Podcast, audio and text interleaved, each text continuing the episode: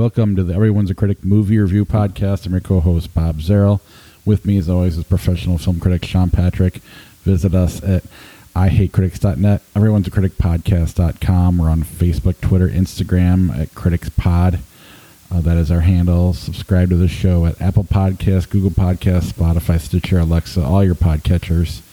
Uh, if you give us a five star review, we'll read it on the air and we will give you a Blu-ray that Sean has gotten from one of our We got a distributors. full box of them. Yeah, so send us those five star reviews on a- Apple Podcasts, and we will read them on the air. Uh, Patreon.com slash critics pod is the best way to help support the podcast. And I'm sure there's other things I'm forgetting. Uh, TeePublic at ihatecritics.net. Click on the TeePublic link or look up criticspod at teepublic.com.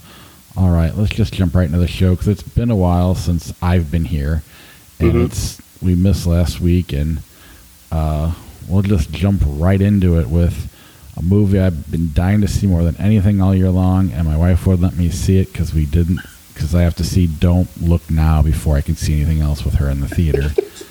so Amsterdam, please tell me it sucks.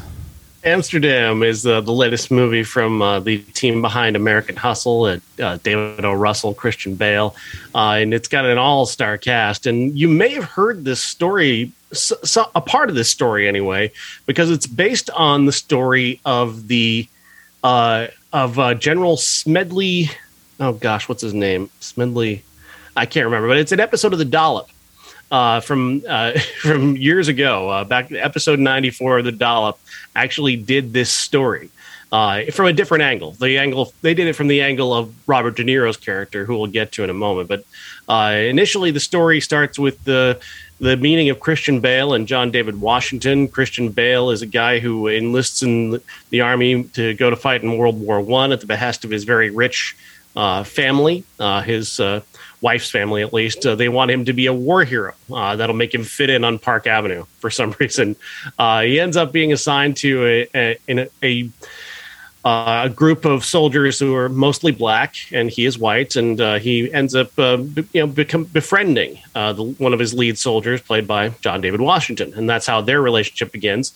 It's World War One. It's a very bloody battle. They both get badly injured. They end up in a French hospital where Margot Robbie's character is, and she's uh, acting as a nurse, and she's taking she takes care of them. And in the end, once the war ends, they all end up in Amsterdam together and uh, they spend a solid six months there together, just living and being friends. Uh, you know, John David Washington and Margot Robbie are falling in love. Christian Bale is learning to become a better doctor and helping to treat uh, wounded soldiers, and uh, that's how he ends up going back to New York. He wants to help more wounded soldiers who are back back home and uh, see what he can do for them. Sort of in a black market sort of way, because some of the treatments that he does are not necessarily above board. He's testing out various different types of drugs, and all that is very is very moving and also very funny. Uh, they get sucked into a plot when Taylor Swift's character shows up. She is the daughter of a of uh, Ed Begley Jr. Ed Begley Jr.'s character is a former general. He was their commanding officer in World War One, and he was murdered recently. And she wants them to look into his murder, but then she gets murdered, and they get blamed for that murder. And uh, a lot of things ensue, but it all comes down to them needing to convince a general played by Robert De Niro to give a speech at uh, their at their uh, military reunion. Uh, and this is where the Smedley Butler plot comes in. Smedley Blood Butler was responsible for stopping American fascism pretty much on his own in, in 1934. Uh, at a time when Germany and Italy were rising in fascism, they were partnering with corporate America to find a way to undermine Roosevelt and install fascism in America. Smedley Butler was essentially the leader of the American Veterans Association. Now, all veterans listen to Smedley. And so, if, if they wanted somebody who's going to be their dictator, it would be him. And that's the character that Robert De Niro plays here under a different name. But it's the same story. And what we're unfolding here is a plot to stop American fascism. It's a very weird movie. Uh, it's a very good hearted movie. There's a lot of really interesting performances. This is the strangest script that uh, David O. Russell has ever worked with, undoubtedly. The characters rarely ever talk like you would expect anybody to talk. Sometimes they speak in ways that are just a little too on the nose, a little bit too upbeat considering what they're up against. Uh, and that can be a little bit off. But as it gains momentum towards the end, it does get much better and much more interesting. And uh, I love the twists and turns of this. And then when I started to recognize the story, I'm like, I know this now. It's like this is the this is that episode of the Dollop. and once I realized that, I really became invested. And uh, and yeah, there's a lot of real fun things going on in this movie. Yeah, I had read a couple bad reviews about it, but also, I mean, David O. Russell's very polarizing. People, two of my mm-hmm. favorite movie. I mean, Silver Linings Playbook was my favorite mo- book movie that year. American Hustle was my favorite movie that year. But people didn't like those movies too. You either loved them or hated them. There was like no in between. So I wondered if this was like that or not. But it, you kind of made it sound like it is his weirdest script. Yeah. So one of the things that, I I read about this, and I, I passed this by very quickly because I wasn't sure what this could possibly mean, but somebody called this movie too woke, which kind of like blew my mind because it's about stopping fascism in America. So suddenly, that's a woke value. like, I mean, it is. like, this is way too woke for David O. Russell. I just was a weird criticism. I I, I kind of get what they were going for. Maybe this critic, whoever they are, who said that. I, I didn't want to spend too much time looking at it because I wanted to. Anytime I see the word woke on Twitter, I just kind of try and keep scrolling, keep scrolling. You're not going to like it. Keep scrolling. Right. but uh, there there is a lot of. Uh, I think there's a lot of treatment here of, of assimilation of you know blacks and whites. It's given a very uh, a soft touch, I would say. Uh, you know, da- uh, John David Washington doesn't seem to face as much racism as you might think you would face, considering the situations that they find themselves in. They nod to it, but they don't really get into it. And I don't know, maybe that's my perception of history. I, that all black people were just simply mistreated all the time, and that's certainly not everyone's experience of being constantly mistreated by racism. I'm sure that's most people's experience at the time, black people, I mean. But uh, it maybe wasn't this character's uh, perspective. That said, these characters are invented characters to go alongside the uh, the business plot, as it was called on the dollop, and uh, what it was called in history. It really did happen. Uh, the heads of four major corporations did try to take over this country using a general who would command the veterans to overtake Roosevelt and install Smedley Butler as the new president of the United States. That did happen, and it all hinged on Smedley Butler simply not doing that. Jeez. And you couldn't pick a better guy than Robert De Niro to sort of embody those values. Oh, for sure. I mean, the whole cast is pretty amazing. I don't know how good they are in the movie or not, but just looking at the names at the top of the poster here, I think this has got a lot more fat on it than than your typical David O. Russell movie. Uh, I think Ameri- like when I thought I think of American Hustle, I don't think of it being two and a half hours long. I feel that that movie feels much tighter. Even Silver Linings Playbook feels tighter because those characters are so sharp mm-hmm. and and and they're constantly in the moment. This one does feel like it drags. You could I was making edits in my head of what you could take out of this to make it move quicker, and uh, th- those elements I thought yeah I mean, it all makes sense in the end. You can see why he wanted them. There's a lot of scenes that would seem very precious to a director is as they're written and as they're performed. Like, I don't want to lose that. That character is so good in this moment. like a couple with, I would imagine there's a couple here with Michael Shannon and and uh, Mike Myers who play sort of uh, uh, partners in birding, if you will, and they uh, they have a couple of really great moments, and they're really terrific in it. But I could see where we might be able to take that out. Uh, the same could go for say the too many times that uh, Anya Taylor Joy seems to interject herself into the movie. She seems to be forcing herself in between all the other characters at times, and I think you could probably trim that back a little bit. Uh, other than that, you know, it, it, this movie, most of it, I think, is so very, very good, and it's such a great story that I think it holds together enough. Um, yeah, it, the, the, but don't go to, into the dollop episode thinking you're going to find these three characters. Again, that one's specifically from the perspective of uh, who De Niro is playing in this movie. Don't worry about that. uh, yeah, I don't have much more other than I'm still very interested in it. I, he's one, even though he can be a dick from what I hear. He, I really like his movies. David O. Russell, that is. So, mm-hmm. uh, how is Chris Rock? I know the big thing was uh, Christian Bale couldn't be around him because Chris Rock made him laugh so much, and he fell out of character, so he had to not interact with Chris Rock much. At least that was the narrative on the talk show scenes. I the, uh, Chris Rock is very straight in the movie. He he doesn't like uh, typically go over the top. I'm I'm sure there's probably some stuff on set that uh, takes, yeah. yeah, but it's actually a very it's one of the more straightforward performances by Chris Rock. He's not on screen all that much, really. Yeah. All right. Do you think it hangs around for award season, or is it too I think too it's too fat. polarizing. Probably, I, I, don't think it's quite as strong. Like it, tone wise, it doesn't have the sharpness that that Russell is so well known for, uh, and and that's a it, it's it's a little too soft in the end. Fair enough. All right, let's move on to a movie I didn't even know existed. Uh, Hellraiser. Is this a remake? I'm assuming. this is a, sort of a reimagining, I guess, a restarting uh, with a new sort of um, idea. Uh, it's the similar to the original Hellraiser, but a full-on reimagining of the story and the characters.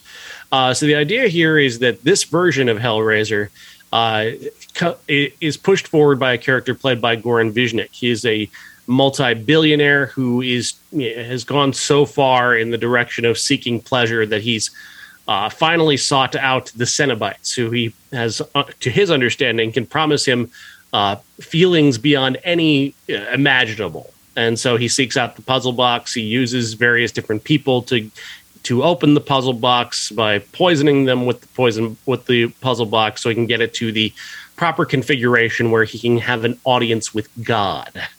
Uh, and uh, whether he gets there or not, you'll have to wait and see. But he his plot then requires him to allow the puzzle box to be stolen. That it does end up getting stolen by a former uh, drug and alcohol addict who is our lead in the film, and uh, she ends up getting cursed by the box. But uh, the Cenobites don't want to take her; they want her to bring her uh, bring them other souls for them to take and torture and uh, this is all coming down to to dealing with her and how her addiction has affected people in her life and the harm that she's done through her addiction. And that's a uh, it's not movie it's not a movie that has you know a, a, lot of depth but at least it gives that character a lot of depth so that when you arrive at the biggest moment of this movie it does have some resonance to it.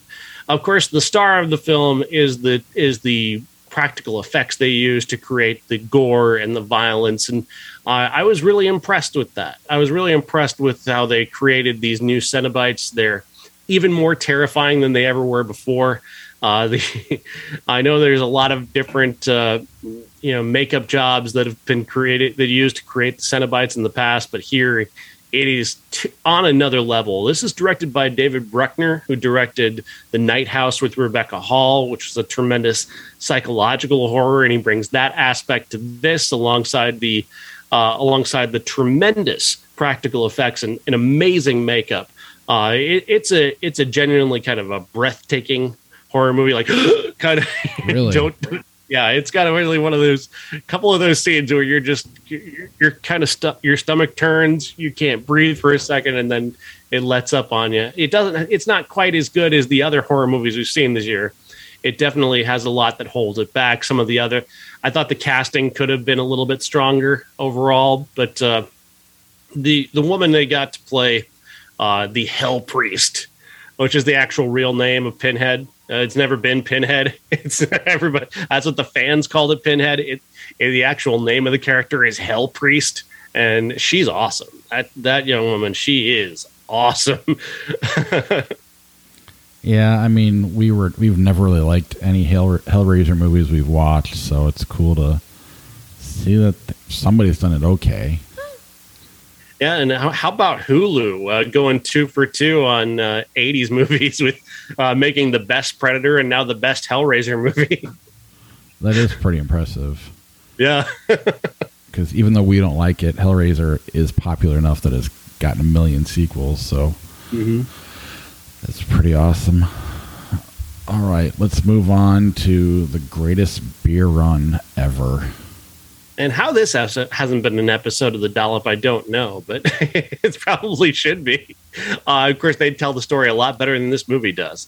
Uh, this is from uh, the uh, director of Green Book, uh, and this is uh, starring Zac Efron as a guy from New York, even though he seems to have a more of a Boston accent, if you ask me. Nevertheless, it doesn't matter.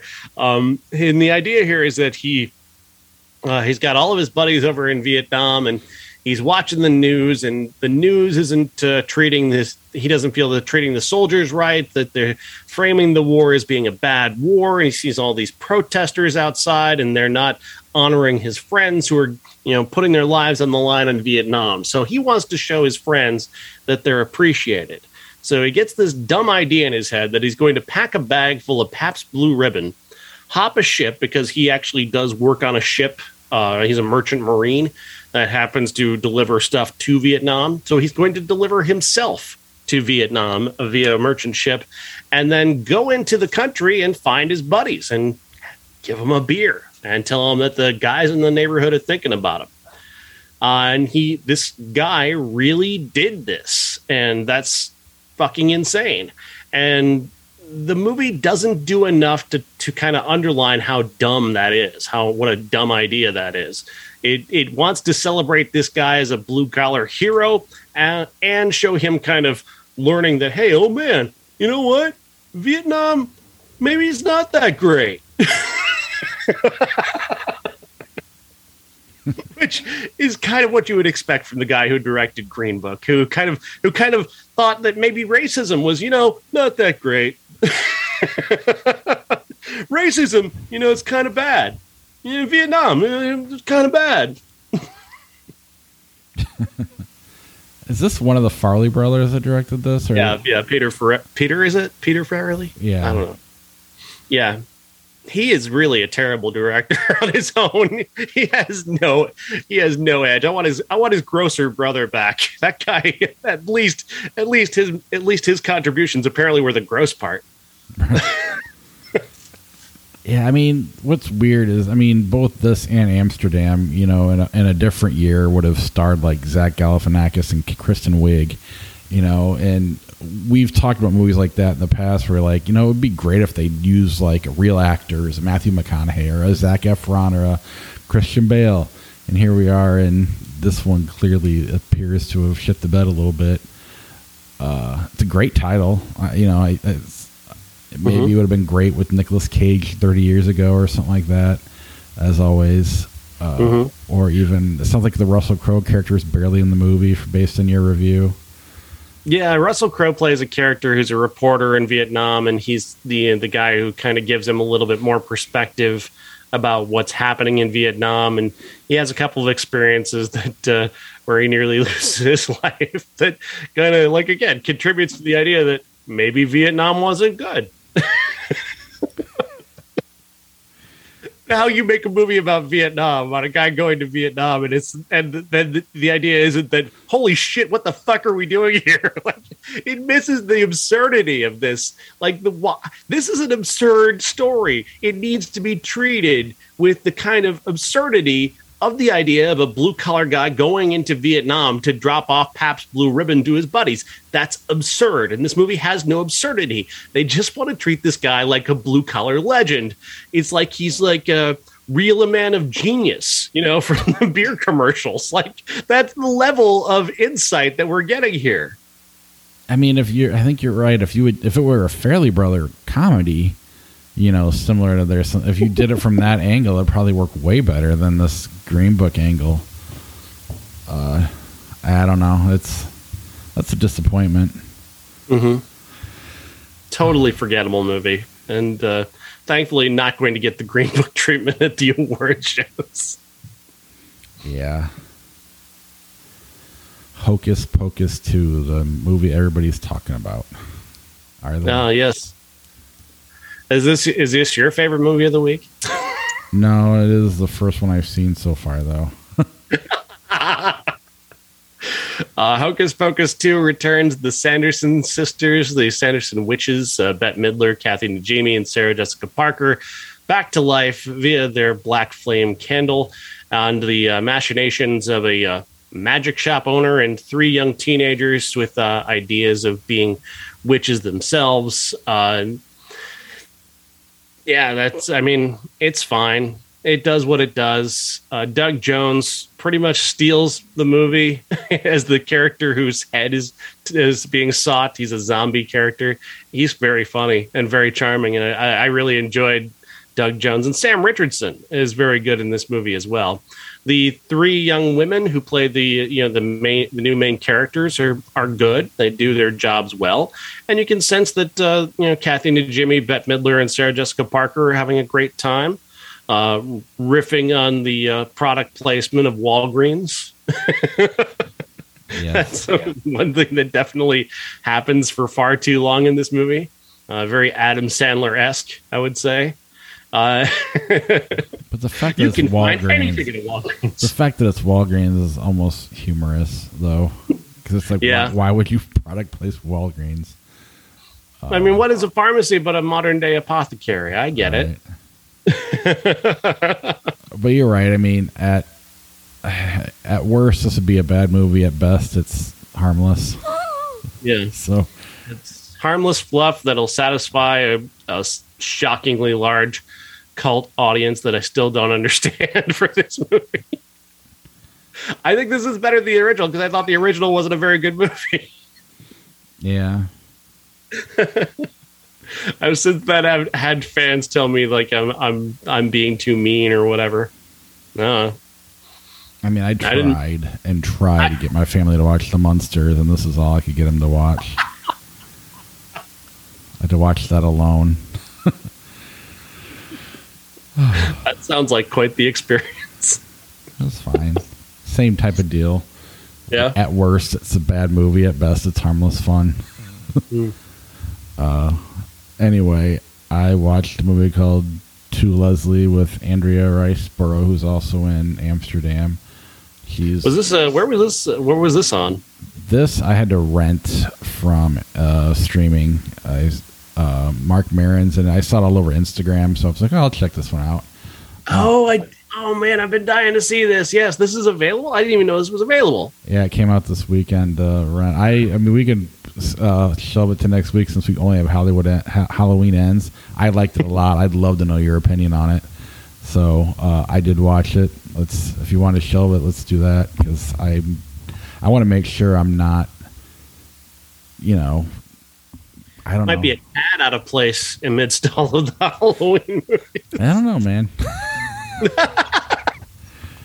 it's uh I I don't know. I thought it was really really watchable, and I'm a big Marc Maron fan, obviously. And mm. at first, it took a while for me to get used to him with a southern accent, but he does a good job. It's just me, you know, projecting on how much I know him from the podcast and his mm-hmm. stand up. Uh, but once it gets going, uh, you know, I can I really give to him. But the whole movie, it's about a woman named Leslie who wins the lottery and then drinks it all away. It just ruined. I mean, she's basically homeless, has to move back to her hometown where she was from, and just go through the embarrassment of you know losing her family and losing all of her money, and it's just watching her deal with that and try to get sober. And uh, it's you know, surprise. It's just one of those really watchable movies you would never guess is watchable. Uh, the mm. performances are great. It's just a really good, really good movie. Uh, great. I mean, obviously Andrea Riseborough steals the movie because she's the lead, but all the supporting characters are great. I, I, really liked it a lot. I'm definitely curious your opinion when you get a chance to see it.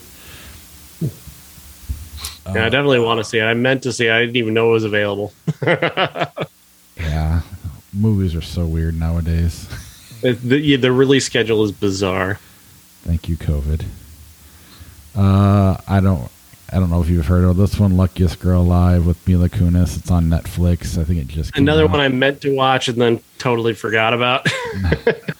uh, this is kind of a a rape movie that leads to a school shooting movie. Uh, but you know, with all of it that it's got contained in it, I think it was pretty well done.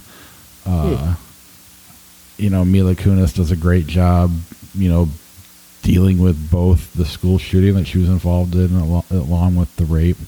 And it takes its time, you know, letting you know what exactly happened and uh, you know we don't i mean it is kind of a mansplaining version of this movie i guess i think it was directed by a man but mm-hmm. it's still a, a, very good movie i couldn't stop watching uh, i put it on late last night and uh, it kept me awake the entire time which that doesn't happen very much anymore uh, so i'm curious you know again was I tired? Am I giving this movie too much credit? I thought it was really good, but uh, again, I don't think either. I don't think this one specifically is an award-winning movie by any means. I think To Leslie could be in certain, not maybe not Oscars, but certain smaller independent, you know, type awards. But mm-hmm.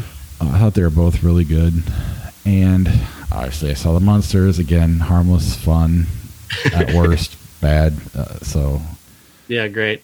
Uh, I wish I wish Netflix would do a better job of telling people when their movies came out. Like uh, the, that that one I I totally didn't know about. Really, they I just they do set they drop things so quickly on and Apple Apple's even worse. Apple's like, the worst. Apple, Apple TV is the absolute worst. Absolutely, the way they drop things, like they've got two amazing documentaries they've told nobody about about Sidney about Sidney Poitier and Louis Armstrong, and they've told nobody that those are there.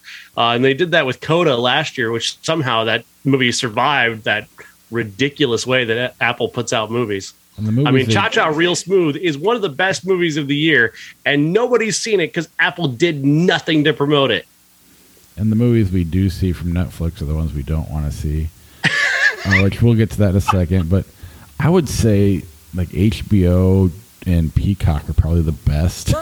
Peacock does a great job. The Peacock, I get good good shout because yeah, Peacock does a great job of telling you when their movies are out, and you don't wind up being surprised when they're already out there. Now, also though, Peacock doesn't release like 17 movies a week like everybody right. else does, so there's that as well. But uh, anyway, one movie we all knew was coming was Blonde uh, mm-hmm. on Netflix, and I'll try to be the devil's advocate. You be the genuine uh, review because I agree with what you're going to say, but I'll do my best to try to defend mm-hmm. sociopath. Anyway, go ahead.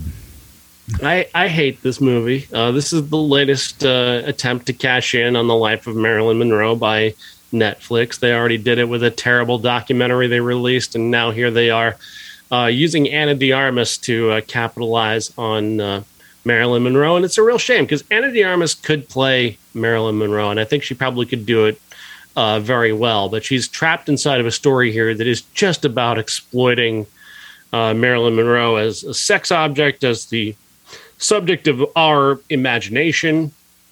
Uh, as the most you know talked about and thought about and written about and uh, considered life on the planet. And she did indeed live an, a pretty incredible life during her time. But man, I don't know what anybody making this movie thought they were accomplishing by showing us the things that they show us in this movie. I don't know why, for instance, we were inside Marilyn's vagina. What exactly, Andrew Dominik, uh, was it that you thought well, you know, she has the most examined life in the world. Why don't we, while she's having a miscarriage, go inside of her vagina?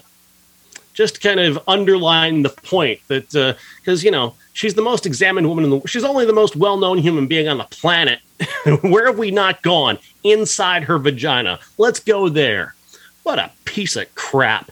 This movie begins by by placing her in this uh, three way relationship that she's in with uh, uh, two guys who are sons of Hollywood legends, uh, Charlie Chaplin and uh, Edward G. Robinson. I am not sure. The other one. Yeah, they they're they're they fall into this thruple situation, and they it, it's almost as if they want to like use this modern term thruple and, and apply it to Marilyn Monroe, almost like like it's some kind of uh, oh, you see how the culture hasn't changed, like, or how we can relate this to the modern culture. And like, fuck you. Do you even know that this happened? I mean, is this is this speculation? Is this real? Uh, who cares? It's all about showing them having three way sex. Uh, it's all about showing her naked. It's you know just that and the nudity, the NC seventeen Uh, they, I don't know what the, the, intent of that was, other than a marketing campaign. Ana de Armas, she's going to be very naked and playing Marilyn Monroe. Here you go, guys. Jerk off all you want. Uh, I'm sure that's what Andrew Dominik was doing behind the camera the entire time, was jerking off because he certainly wasn't directing a very good movie. Um, the uh, they portray the the relationship between her and uh, President Kennedy uh, by having her take a load on her face for some reason from the president while he's negotiating a deal. We have no idea any of that could have possibly been real or not. We don't know, but it's but thanks for thanks for the indig- the constantly visiting indignities upon her is just what this movie is all about. Just uh, t- torturing her for no good reason by just heaping indignity upon indignity, whether it's the men in her life constantly betraying her with violence, whether it's uh, her constantly being exploited for her sexuality. It's just it's just this constant barrage of hateful imagery aimed at this woman, and I don't know why. I don't know what Andrew Dominik was hoping to accomplish with this. I would love to understand it, but it, it, it to me, this movie it, it, it's it ranks next to a movie like Hostel for me. The way that he seems to not merely present the torture of Marilyn Monroe, but almost like, you know what, she kind of deserved it. Like she kind of, I'm kind of enjoying doing this to her, and it's that twisted sensibility that really disgusts me. On top of the things that Andrew Dominik has then gone on to say about why he made this movie, he is a disgusting individual, a complete moron, by the way, who you know criticizes gentlemen where gentlemen prefer blondes without ever having fucking seen it. Hey, fuck you. Uh, she's not playing a fucking whore in the movie, you asshole. Sorry, I'm I'm getting angry uh, because Andrew Dominik can kiss my ass. Yeah, I mean, uh, I'm not really able to totally do the devil's advocate thing. Here's the, you know, Netflix was very. If you look at the the way they describe the movie as a fictitious account or whatever. Andrew mm-hmm. Dominik in his interviews is saying it's just as true as everything else you've ever seen. you know, he, he's very, uh, you know, there there is no joy in this movie. So I, oh, I don't. I don't even like. I guess I'll disagree with you in terms of I don't think he was enjoying, other than the artistic ver- whatever. I think mm-hmm. he was caught up in that, which to me makes him kind of a sociopath. Uh, but I don't think, like, you know, this is a weird statement to say as a 42 year old, but like, I don't know, like, who watches this to jerk off to it because it's not, there's nothing fun. The nudity is not sexy. It's not fun. It's horror. It, it's depressing. And, yeah.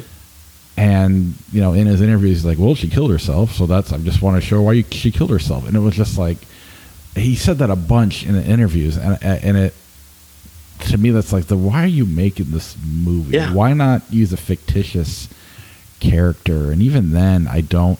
It's super long. Uh, I mean, Ana de Armas is, is, good. She disappears into the role. I don't feel like I'm watching Ana de Armas, but it's still it's not a fun movie to watch. There's yeah. nothing. There's nothing you've gained from it. I, I don't know. It, it There's no insight. Uh, you don't really you don't learn anything about her other than her life uh, is miserable. she was constant. She was a constant subject of misery. That was there is only misery in this woman's life, and and it's like he's trying to go back and f- explain why because of her relationship with her father, or whatever. And it was just like, but it's complete. I mean, I guess it's based on a book that was completely made up, but. Mm-hmm. Uh, from what I understand, the book's not even really able you're not really even able to make that book into a movie so why did he try to uh, and then it makes you take his other look at his other movies and wonder you know how good are they really you know how, yeah. how, how much liberties that he takes with those stories and especially the ones that are supposed quote unquote true hmm. i was hoping this was going to be good prior to it coming out just based on I, I never really hated Andrew Dominik up until I kind of liked the. I've never really had much of an opinion of him. I mean, I thought I Killing Me Softly is a bad movie, but it's bad in a very uninteresting way. And uh, you know, the the coward Robert Ford Uh, the Jesse James movie with Brad Pitt is good because Brad Pitt and Casey Affleck are really good, and the right. cinematography is okay, but it, it's over long. It drags right. a lot. That is true, and I it didn't bother me as much at the time, but looking back mm-hmm. at it, it definitely I, do. It, it, seems to this makes me kind of question that one a little more. Obviously, he's got skills. I mean, that this looks good. It's but the mm-hmm. whole everything about it is just depressing, and it's just makes you feel dirty. And I don't know. I mean, even the NC seventeen wasn't because of the nudity. It's because of like probably being inside of her. Not to mention the John F. Kennedy scene uh, yeah, is you could have trimmed a couple of things and it's easily an R, and that doesn't make it any better. It, it still sucks, and it just more so than almost any other movie I've ever seen. This makes you want to take a shower afterwards because it just makes you feel gross. And this isn't. It's not Hostel. It's not a horror movie. It's, but it's more disgusting than almost all of them and then you know the fact that she's a real person makes it even mm-hmm. worse. So yeah, I mean, some people have given it praise, but you know, obviously he's got skills in terms of look, but the the whole the I don't know the, the depth or the the bulk of the movie is just torture. I mean, it's hard to watch, and it's not. There's just no joy. I mean, you've used that before in movies, but more so than any other movie I've ever seen. There is not an ounce of joy in this thing. And no. it's Marilyn Monroe who has given a lot of people joy in terms of the movies and art she's produced. So, well, I mean, here's the thing, and if, if, if then the, there's a if it was Truffaut or Godard said if you want to if you want to critique a movie, make another movie. Uh, my week with Marilyn, with Eddie Redmayne and Michelle Williams, makes the same points without any of the without any of the nonsense. It, it shows why she, it demonstrates her sadness, her humanity, her career. It gets to the heart of all of those things without ever having to exploit her or, or treat her like she wasn't a human being. And Michelle Williams makes Marilyn a full breathed human uh, and why I mean Ana de Armas seems to be capable of that. She seems to want to do that. But when you, I'm sure somewhere in the editing, uh, they removed that. They removed the full aspect of who the of who Marilyn was in favor of just visiting horrors upon her constantly. Uh, and you can see where Ana de Armas is kind of trying to draw on draw in the lines and the edges here a little bit, and she's just constantly undermined by scene after scene of just humiliation, uh, violence, and just pure exploitation. Uh, it's really it's really awful, and I and I hate it. I hate it more ever. The further I get away from it, the more I hate it. Yeah, I mean, like that's exact. You did a great job there. I mean, it's this is nothing but sadness everybody. Yes, she had a tragic ending to her life, but everybody in this world is not nowhere 100% bad or 100% good, or their life isn't 100% sad or 100% happy. There's ups and downs, and this is just down the entire time. And it, he ha, he's mentioned in interviews, Andrew Dominik, that he has no interest in showing anything other than the sadness because she killed herself. Or did she even kill herself, or was it a drug overdose? Or I don't even. I mean, it's we there's so much we don't know, and it doesn't matter that we don't know it. It's I, I don't know. It, it just really is gross and not mm-hmm. fun. And, and just a complete, I mean, just a complete um, disregarding of of her true talent. Because I mean, Marilyn Monroe was incredible. Watch the movies, Andrew. She's actually fucking brilliant. Gen- Gentlemen Prefer Blondes is a great performance.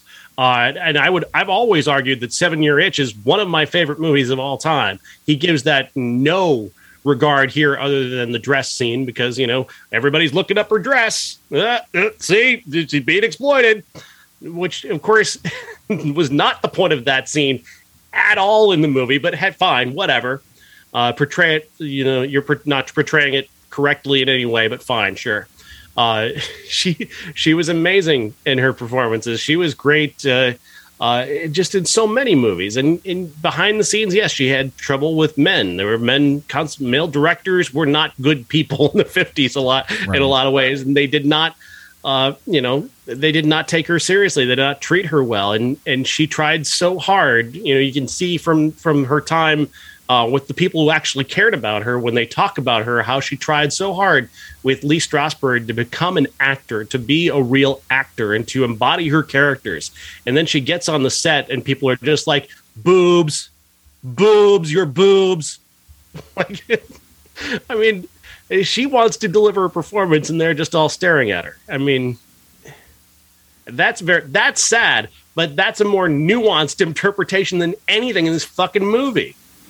But the the more interesting thing, I mean, Luckiest Girl Alive does this better is when you go through these the the sadness and the negativity, it, you live with it, and sometimes you are there is a positive in your life while you're going through the negative you know, there's an up and a down even with all the sadness, provided she was that sad. And they don't even attempt to show any of that. I mean, even if you look at the real life stuff with uh, Harvey Weinstein that went around, I mean, people liked him. People were, you know, Mer- Meryl Streep, they could him call him God at award shows and stuff. People are, it's never as simple as just constantly sadness and negativity. And there's a way to do that with a made up character and you know to, to go to show the you know to examine living with the sadness and everything else that goes with it and being guilty for being happy you know but this doesn't even try to do anything other than just depress you and i i, I just don't get it.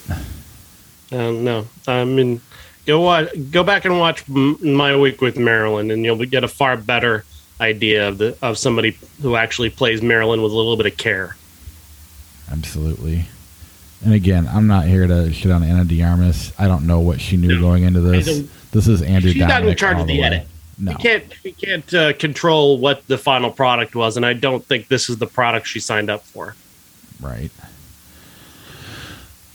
But we will now talk about our classic, which is one of Marilyn Monroe's first movies, if not the first.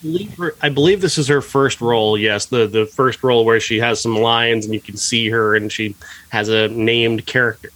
All about Eve. All About Eve is not about Marilyn Monroe's character. She is in the movie, uh, and she does really well. She gets a couple of really great scenes, and uh, it's it's uh, it's the character is treated with you know a little bit of dignity, and I appreciate that.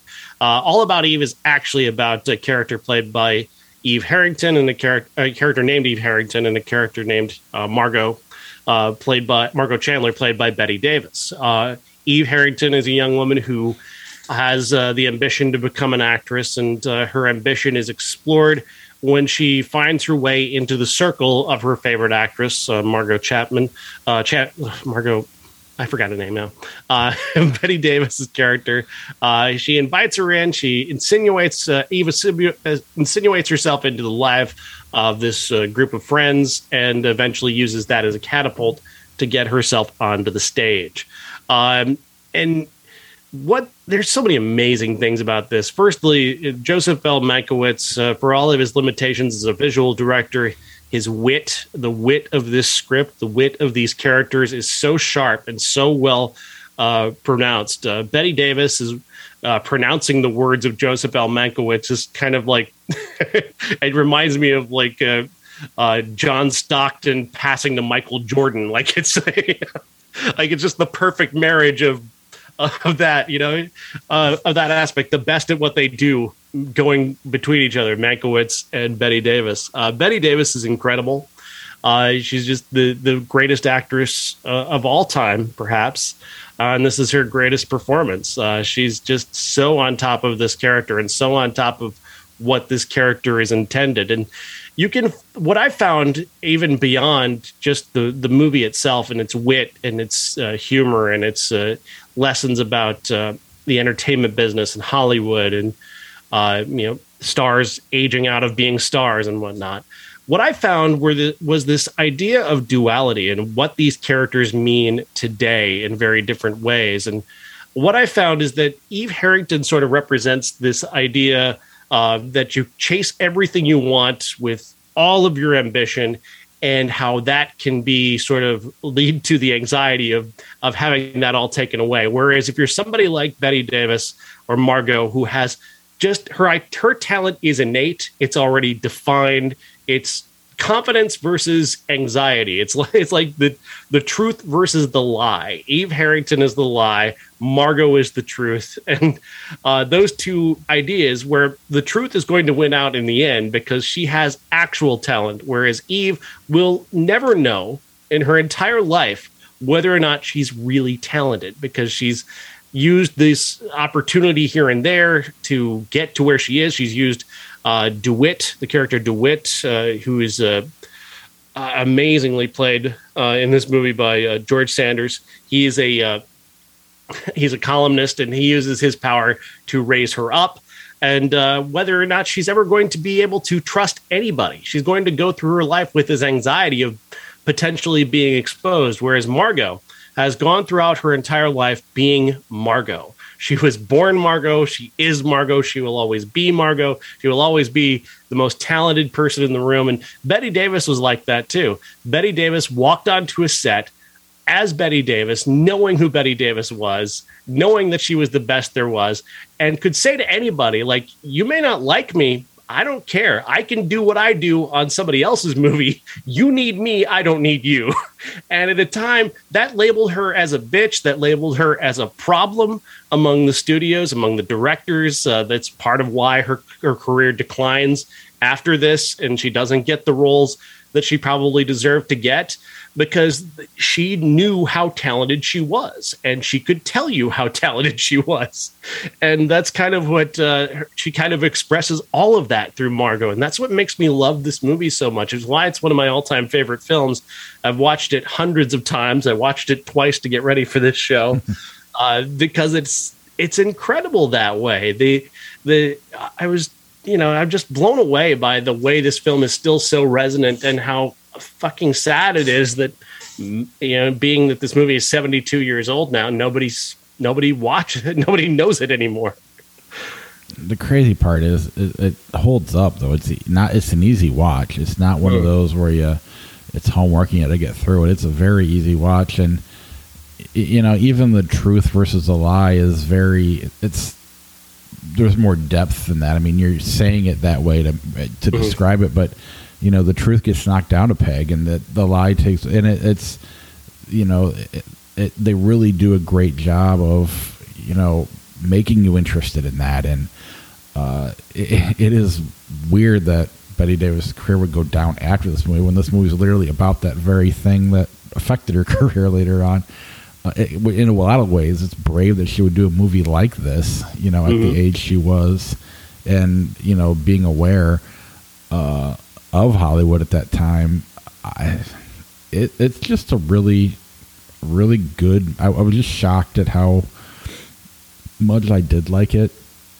Uh, I mean, I don't really know what else to say. You kind of said it all. It is really the perfect movie.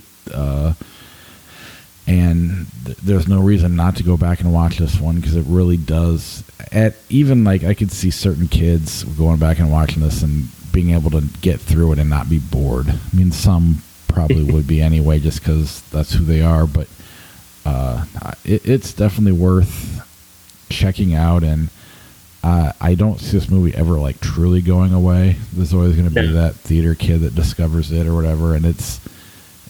I don't know. I just I'm glad I've seen it. It's another one to you know another notch in the uh, of movies that I hadn't seen before, and it mm-hmm. really is very, very good. You got to now. You got to see of Human Bondage because that's another of Bette Davis's best performances, and just that movie is fucking heartbreaking. So I, I can't can't recommend it enough. Uh, it's just amazing though that you know how there's no they just they there's no studio that's ruining movies back then like they are today. Like there's no the Reese Witherspoon run that she had, or you know, I'm, I do not know why I picked her. There's a million other actresses who had worse runs, but you know, where they just do all these romantic comedies with no substance at all. Every single one of these movies uh, has substance of some sort. Even the ones that are hard to watch because they don't hold up, there's still a substance there. Uh, it, it's just I don't know. I, that's what I love most about going back this far. It, it is something that seems like homework going in, but once you get going, it's it just amazes me how much more depth there is to these movies than a lot of movies that exist today. Uh, that's why it's so exciting when we do find one uh, that does have that kind of depth. And mm-hmm. you know what else I, uh, I observed while watching this? That is that Bette Davis is is 46 when she makes this, the same age as I am right now, and I was struck by the fact that why are adults so much more adult back then? like, I thought the same thing because she's playing 42, which is the age I am right now. Uh, and it's like you're just like I don't seem so much more grown up than I am right now. I've I've I've never I think I've been to one like thing that I could genuinely call a cocktail party in my entire life. Uh, yeah, probably. Got they, they seem to have cocktail parties constantly, and then uh, they're having tea, and it's like, when was this part of life? Um, well, and they, I, I don't know. It's never been part of mine. and all the men in the movie are in their 40s. They they look like what what they should be in their 60s because they all because they've been smoking and drinking since they were 15 years old. Right. I imagine that that speeds along the aging process. that's, got to be the explanation. Yeah, that is true. I mean, that is a great, really good observation. Uh, yeah, but I definitely, if you have a chance to go check out this movie, it's worth doing, especially if you want to do a run of classic movies. Uh, this is definitely one to make sure you throw on your list to see. Mm-hmm. And you know, for for anybody who wants to become, if you're a, if you're a woman who wants to become an actress, just fall down the Bette Davis rabbit hole for a little while, and you're definitely going to come away with something uh, you you would not expect. Yeah, I mean, you can go down the Meryl Streep one or whoever else, but you definitely got to at least research Bette Davis and see something. I mean, the thing is, you know, that that and I, I feel weird pointing it out, but like she was not conventionally attractive, and never once in her career was she that typical ingenue uh, it, it, that uh, Hollywood was always searching for, and always was searching around her for. Like, here's the most amazing actress in the world, but who's that blonde behind her? Bette, could you step over here for me? like, I've got to get to the really conventionally attractive one. Uh, and that happened to her so many times in her career. And she still found you know the best material to work with and and took bad material and made it into good material because you cannot deny real talent. And that's what she was. She was real talent. Yeah that's i know you're 100% right. And i mean everybody who's talented even today, I mean, even Meryl Streep's not conventionally, it, it, you know, and there's plenty of guys too. I'm just, I don't know. We focus on it more with women. Uh, obviously, sure. men can get away with it, uh, you know, because men were running the industry then. They're mostly still running the industry in a lot of ways, and uh, thankfully, you know, the the gears of time are shifting a little bit on that. But uh, yeah, that used to be the the thing that happened all the time. I I, I fell in love with Bette Davis. I did, regardless of whatever conventional attractiveness is. when I saw of Human Bondage, I was I was hooked. Yeah, I'm looking forward to that one. Uh, I'll try to find a week where you can throw it in. All right, in 1992, uh, we got a couple weeks worth of movies. This is at least in terms of, as far as I could tell, of all the, this is the most movie snob movie out there. Uh, but Glengarry Glen Ross, Hero, The Mighty Ducks, Mr. Baseball, Of Mice and Men, Running Mates, 1492 Conquest of Paradise, The River Runs Through It, and Under Siege. Uh, I love Glengarry Glen Ross, always have. Uh, especially being a business person, it's just a. F- you can always you can always tell the person who doesn't understand Glengarry Glen Ross by by how often they quote Kevin Spacey.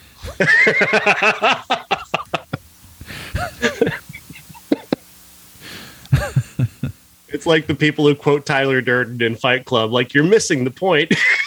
right. Yeah, that's People who unironically watch Boiler Room.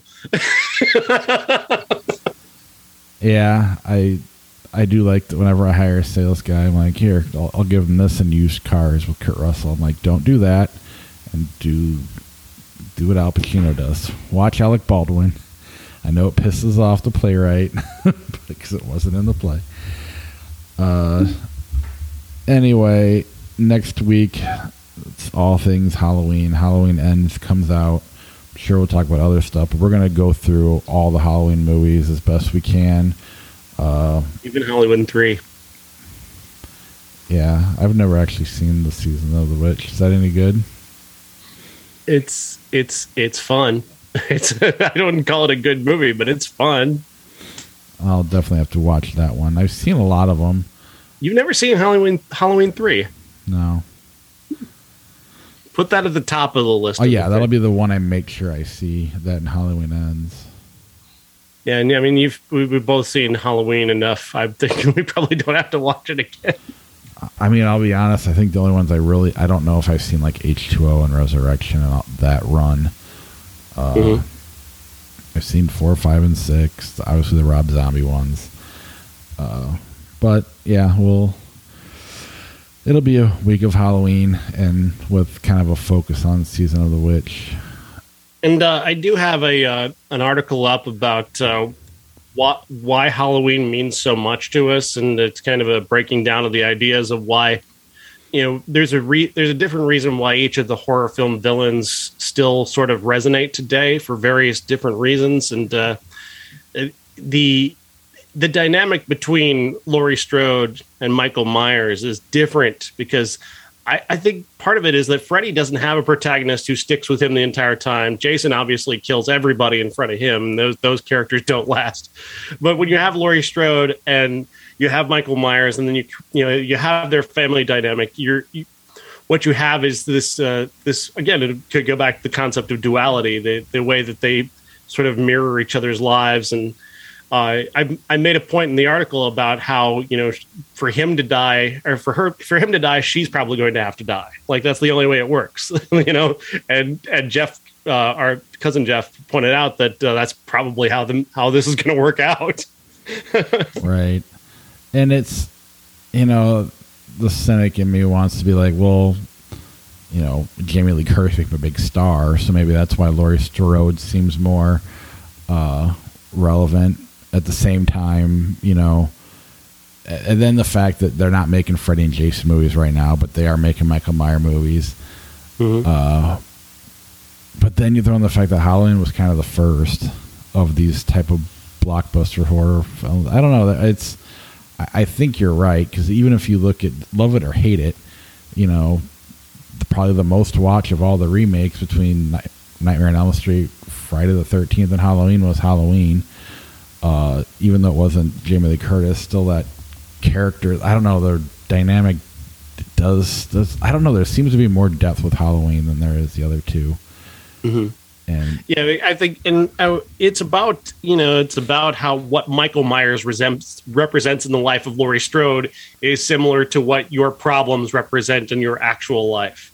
Uh, it's this constant, unending attack, if you will, that occasionally lets up for you to have you know a family and life and a little bit of joy and then back come your problems r- raging in with a knife coming after you uh, i think there, there's something there in that uh, the the idea that Michael Myers doesn't die. He's like he's like problems that accumulate and don't go away. Is it bills, whether it's anxiety, whether it's health problems, all those things that accumulate. Michael Myers can stand in as a representative of because he doesn't die. He never goes away. Uh, your problems don't go away unless you deal with them. And uh, you know, Laurie Strode continuously has to deal with her problem that is Michael Myers, And just th- as you have to deal with your problem of whatever is your greatest challenge. Absolutely. And, you know, putting three aside, you know, four, five, and six are easily the weakest because, mm. I mean, that's when he goes full on Jason and Voorhees, more or less.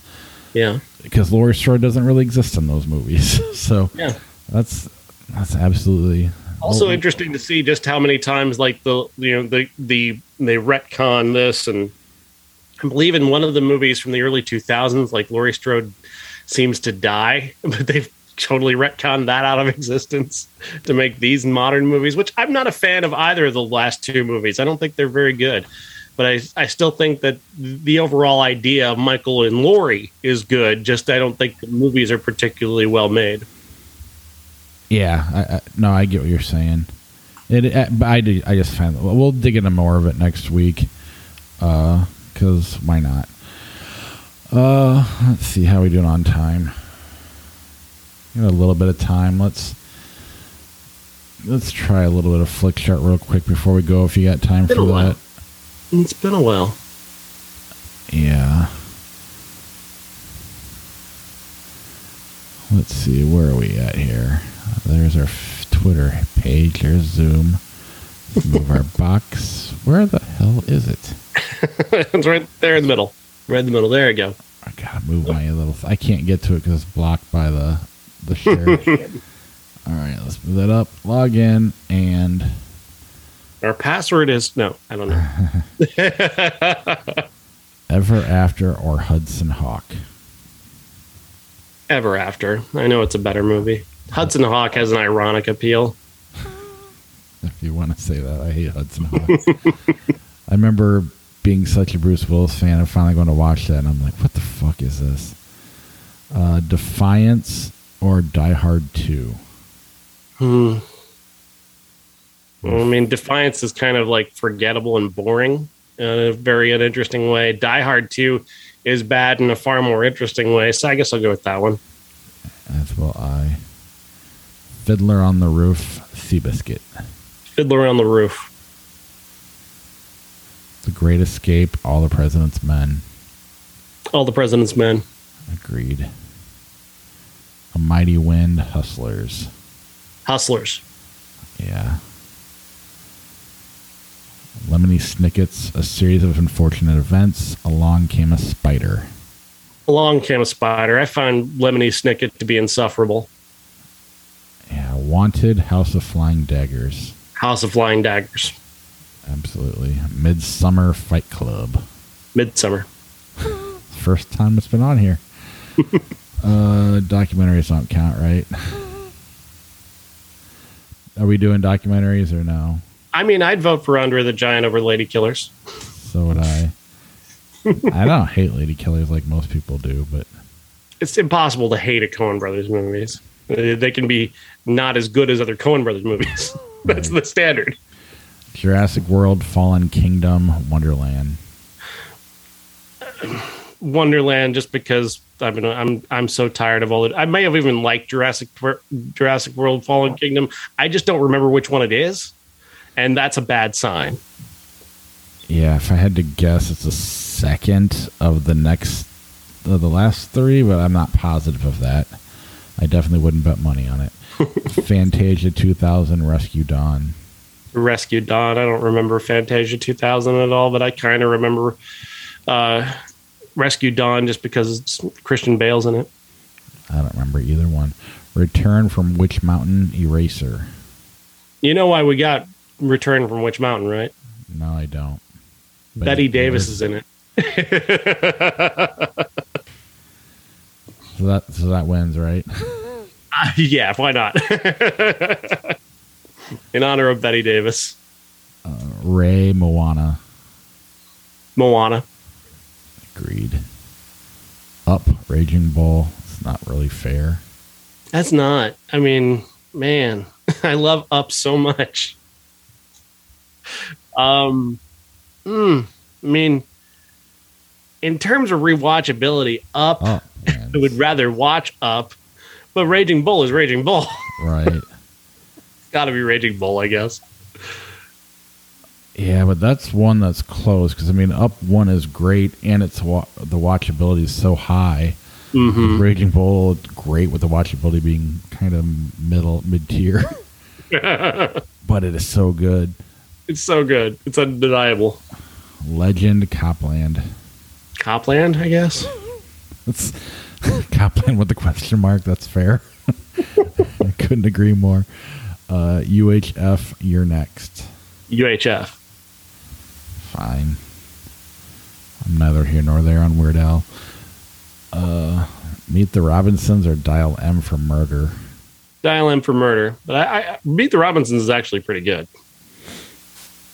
How to Survive a Plague. Crumb. Not seen that one. Grandma's Boy. Crumb. Crumb. Fuck Grandma's Boy. But it's a cult classic. I've, I've never No. actually seen it. Uh, stigma. Only if you're really high. Stigmata, Uh, Point Break. Point Break. Point, Point Break. Agreed. Rocky. Big Trouble Little China. Rocky. This is me versus my brother. uh, Tenet. Ocean's Eleven. Tenet. Where's that quarter at? I think Tenet's pretty good. I think it's fine. I just really like Ocean's Eleven, but you win, as always. Night and Day, Malice. Night and day. Yeah, that movie's kind of fun. Smooth Talk, iRobot. I'm not familiar with Smooth Talk. Looks like Laura Dern, but I don't I don't recognize it. History of the World, Part One, iRobot.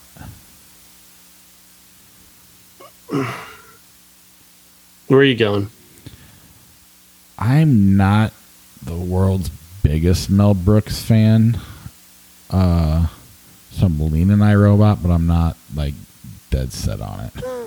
I don't I- hate I'm Mel Brooks. leaning- Yeah, I, I I love Mel Brooks. That's my least favorite Mel Brooks. It's got some good gags, but it's very very long. iRobot isn't it, for what it is. I mean, Will Smith is you know doing his charismatic Will Smith thing, and you know, the the idea is not bad. The special effects are not bad. It just it there's something about it that just makes it come up just short of being as good as it could be. But I, I'm going to pick that one nevertheless. I talked myself into it. Pacific Rim, Wolf. Oh, I could not care less which one wins that. I'm not. I don't know. I don't. I hate Pacific Rim, but Wolf. Uh, my memory of it is pretty bad. Yeah, that one should have. I mean, with that cast, with Jack Yeah. Nicholson and Michelle Pfeiffer, we should still be talking about that to this day, and we're Yes. not. Agreed. That's a good show. Pacific Rim's a shitty idea made as good as you can make it. Am I wrong? You know, they, they're not wrong. No, but on that front, I would say Wolf is a more ambitious failure. So let's go with that. one. All right, I'm all for that. Uh, Spanglish, Mr. Magorium's Wonder Emporium. Spanglish. That's the one that doesn't have Dustin Hoffman in it. Correct. Hugo, Dial M for Murder. Hugo's wonderful, but it's Dial M. Yeah, it's Hugo's just it's like kind of like Raging Bull. It's just it's hard for me to turn on. Uh, oh, this is a tough one. That is very hard. Blood Simple, Little Miss Sunshine. Good God, they're so different, but they're so good. And what's so weird is where I'm leaning is the opposite where I would guess I'd be leaning. Like I'd assume I'm leaning Blood Simple, but I'm actually leaning leaning Little Miss Sunshine a little bit. I am too. I am too. Uh, yeah. Little Miss Sunshine. Yeah, that's that was Very weird and difficult. probably the closest to a coin flip for me. Oh man, Serendipity, Town and Country. it's a Josh tribute pick because Town and Country is one of the worst movies ever made. Uh, it, it is absolutely unwatchable garbage. Uh, whereas Serendipity is at least passable garbage. It's gentle and pleasant.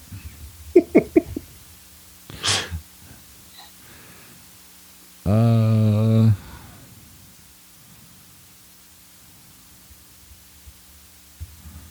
let's see what we got. Rabbit, Rabbit of Seville is a short. from 1950. The Ten Commandments, Bill and Ted's Bogus Journey. Tell Bill and Ted's Bogus Journey is because the Ten Commandments has been inflicted on far too many people over the years. Total bullshit. The Babadook, The Blind Side. The Babadook. Blindside's a movie that gets worse with every day that passes.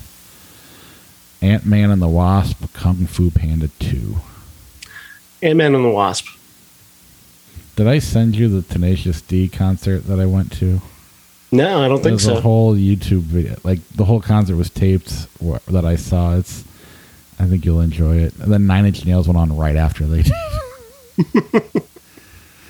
uh, Super Mario Brothers, Lake Placid. Lake Placid. oh, Jesus Christ. Last one, the Vacation remake, Gandhi.